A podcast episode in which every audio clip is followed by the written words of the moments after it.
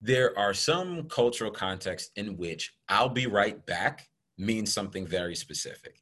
It means I am momentarily ceding this conflict in order to go obtain weapons, friends, or both to come back and resolve it on my own terms. I, being fresh out of a stupid adrenal feedback loop, decided to say to this gentleman, okay, that's how you want to do it. I'll be right back.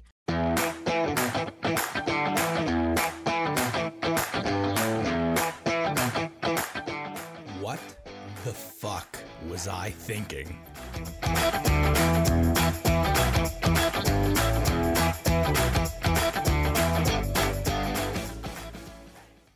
What is up, internets? Welcome to another episode of What the Fuck Was I Thinking? An analyzation of bad choices under high stress.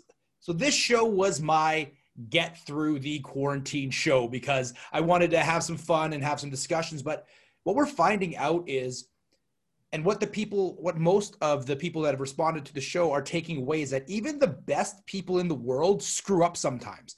And you need to remember that if you put yourself on if you put your hero on a pedestal and you think you're going to be like that person most of the time we only see each other's highlight reels. We never see behind the scenes right? So we don't get to see failures and other things that happen. So today on the show we have my friend malcolm rivers. We just did an episode of devil's advocate podcast last week. Malcolm's been on the show the most so we have to have him on this show. Malcolm do you have a funny story to tell the listeners about?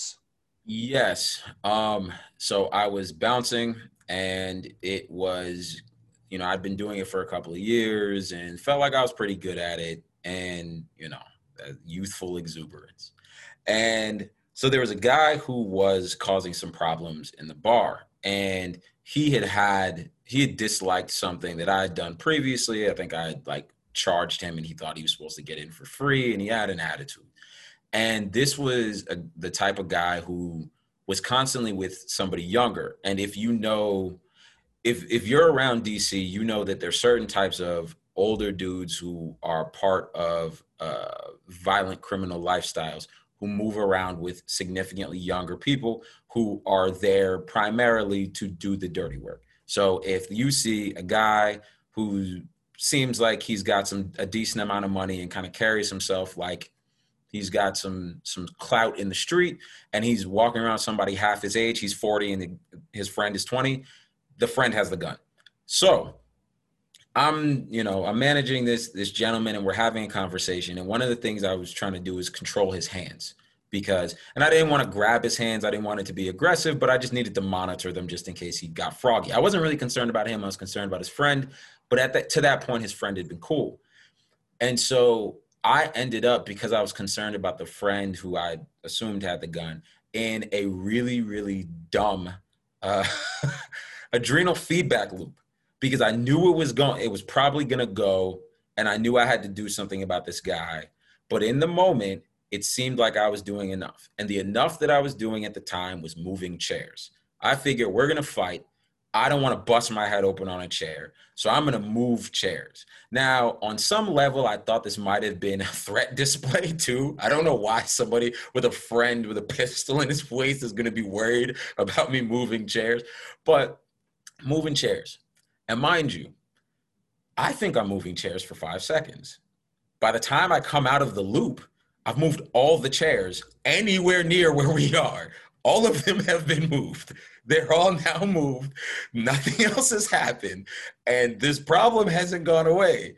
And so I, you know, I kind of snap out of the moving chairs thing and I'm like, okay. And then I make another dumb decision.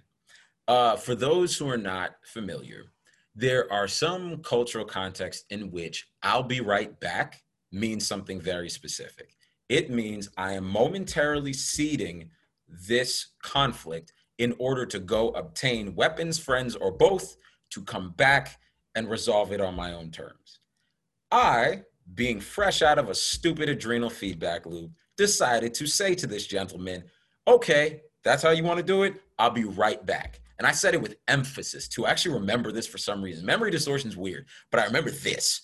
I'll be right back. And I said, mm. and so of course, his friend perks up and says, huh? and I didn't really register it. So I walked down the stairs to go get my, you know, my my partner in bouncing to come up and deal with it. By the time we get back upstairs, the friend has positioned himself in a somewhat tactical way. And it's only because the guy who was like the senior person in our two-man team was really good at talking and knew the guy kind of outside through some means. I don't know. I didn't ask questions. And he manages him to talk him down onto the sidewalk and I'm sitting there on the porch, and the guy's yelling at me to go back inside because I'm still adrenalized, right? Now, I don't know what I wanted to do, but I think my inner idiot wanted to show him, I'm not scared of you, motherfucker. Like, what's up? What do you want? Mind you, I'm dumb. We're both dumb because he was threatening me, talking about, I will go get my blah, blah, blahs to come blah, blah, blah. And I'm like, I'm standing right in front of you.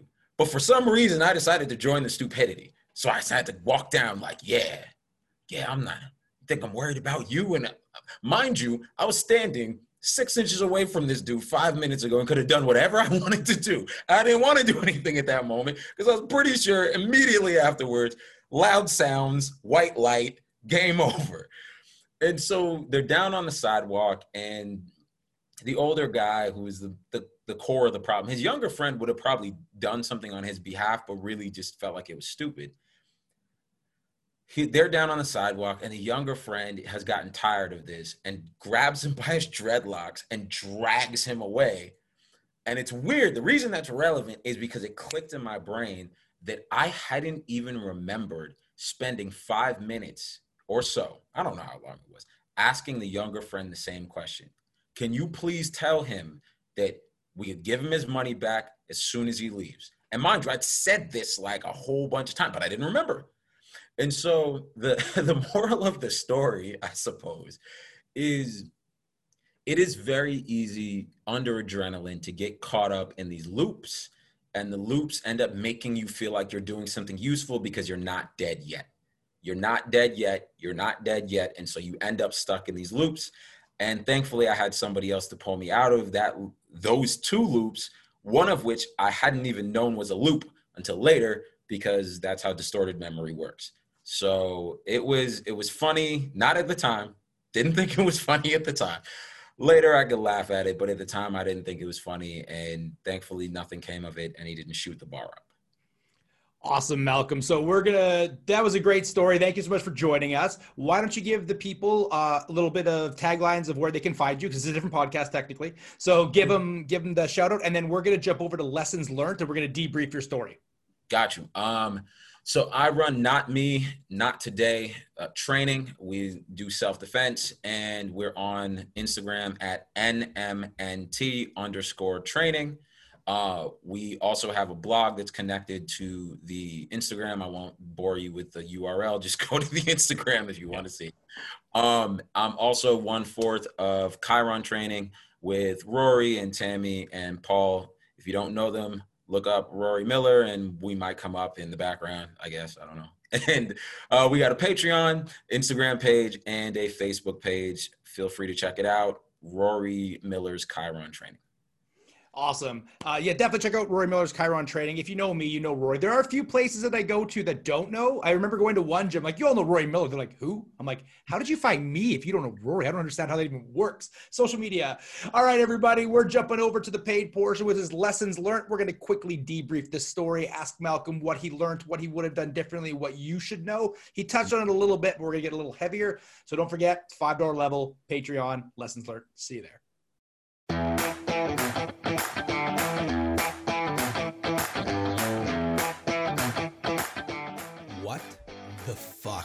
Was I thinking?